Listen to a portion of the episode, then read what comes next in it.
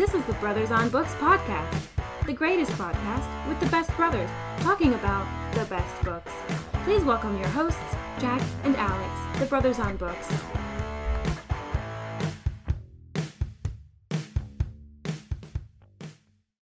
Hey, everybody, this is a Brothers on Books solo mission.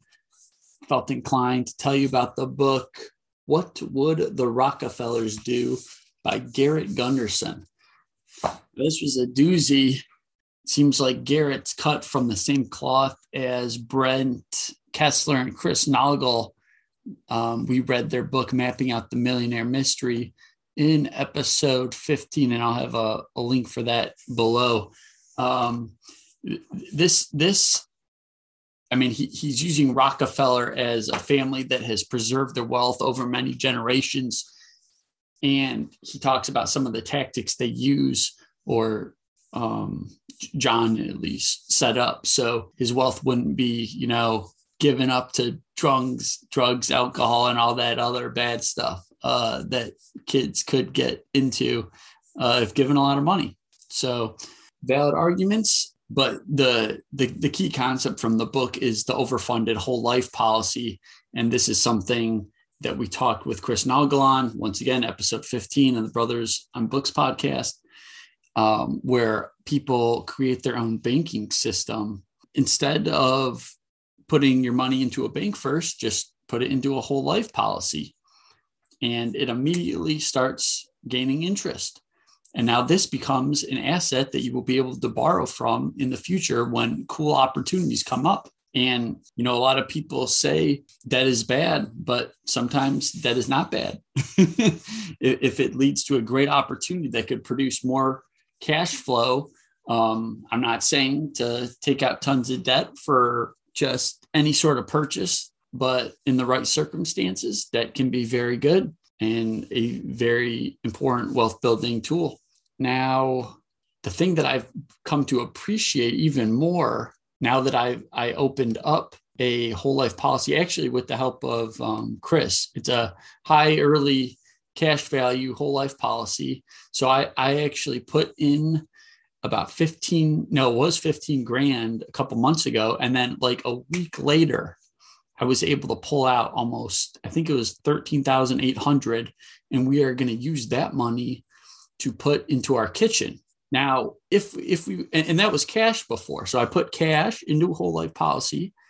Now, if I would have just taken the cash and paid the people for the, the kitchen, the opportunity cost and the, the future compounding of that money would have been lost forever. Now it gets to start accumulating right now. Now I will pay that back. And then what, you know, some people might ask, well, I mean, well, what, what makes you have to pay it back? Why do you have to pay it back? Um, what happens if you don't pay it back? I think in some circumstances, if you didn't pay it back and if it was a variable rate, it could theoretically lapse or they would just I think just start docking you. But if if I were to die right now, the only thing that would happen is that they would deduct that loan amount from the death benefit. But I'll, I'll, I'll pay it back. It's a simple interest, I think, over the first year. So I'll, I'll pay that back and then uh, probably take out another loan next year. Oh, and, and, the idea was to refinance our house to pull cash out. So, so I, I just needed some cash now. So took the money from the whole life policy. We're going to do the kitchen. Hopefully, we can refi our house. We're going to pull some money out.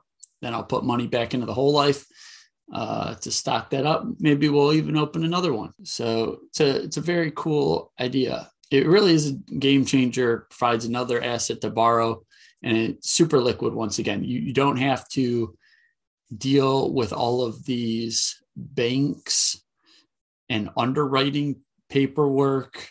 It's just a hassle. It can take months to refinance a house or um, a couple weeks, you know, could, could be a, a week to get financing for a car or a personal loan. You have to show them paperwork. And, but when, when you bank on yourself, it's just, you know, you go to your whole life policy, click a button and you get check in the mail or put right into your bank account so you can use it right away. Uh, it took me about 48 hours to get the loan So, and, and he talks about that this is one vehicle that the ultra wealthy use.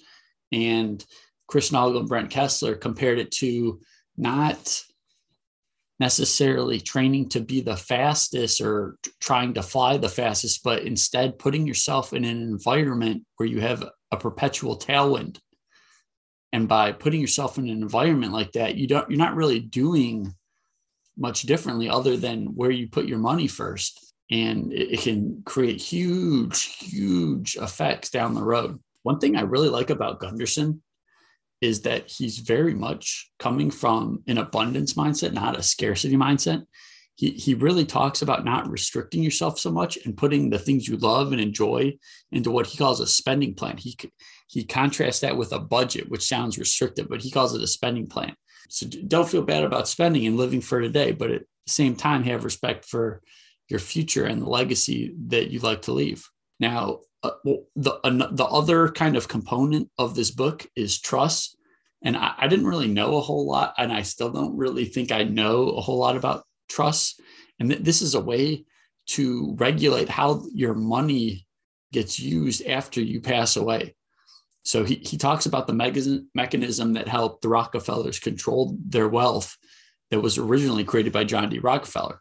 From the explanation, it sounds like one could set up a governing body or board that is in charge of allowing disbursements from the trust.